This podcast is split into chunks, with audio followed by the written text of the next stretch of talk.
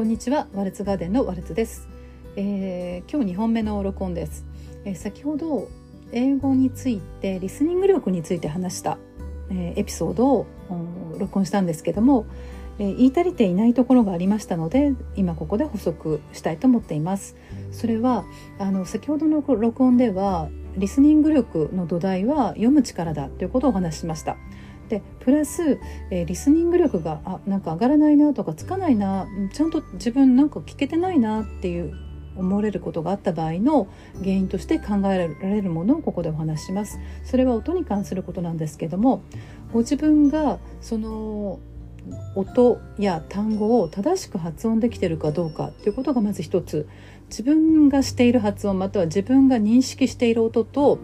相手相手が話す英語それはあのネイティブでもノンネイティブでもそうなんですけども相手が話す音、えー、英語と自分が認識している音の間にギャップがあったらこれは違う音として違う単語として認識してしまう可能性が高いのでそれが、えー、リスニング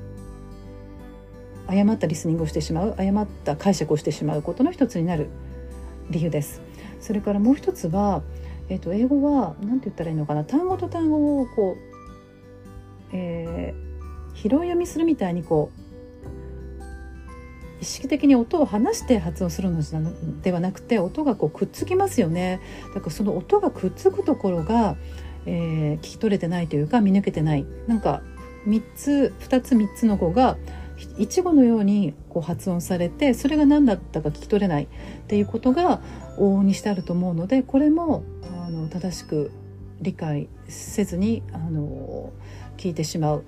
原因の一つがあります。でやっぱりそれは正しい発音ができてるかどうかっていうことに関わってくるんですけど特に私が強調したいのはあの英語で言う N の発音、まあ、N ってちょっと日本語で言ってしまったんですけどもこの発音はすごく重要で音のつながりをあの生むので自分が日本語的に N まあ、この N って言っただけじゃないんですけどこのどう発音するかこれがすごく重要なのであの単語の終わりです特に単語の終わりのが N の文字で終わってる音をどう自分が発音しているか日本語的な「ん」で発音してると音のつながりがもうできないんですよね次の音と。なのでこの訓練は必要かなと思っています。これができてると次の音と自然につながるんですよね。あの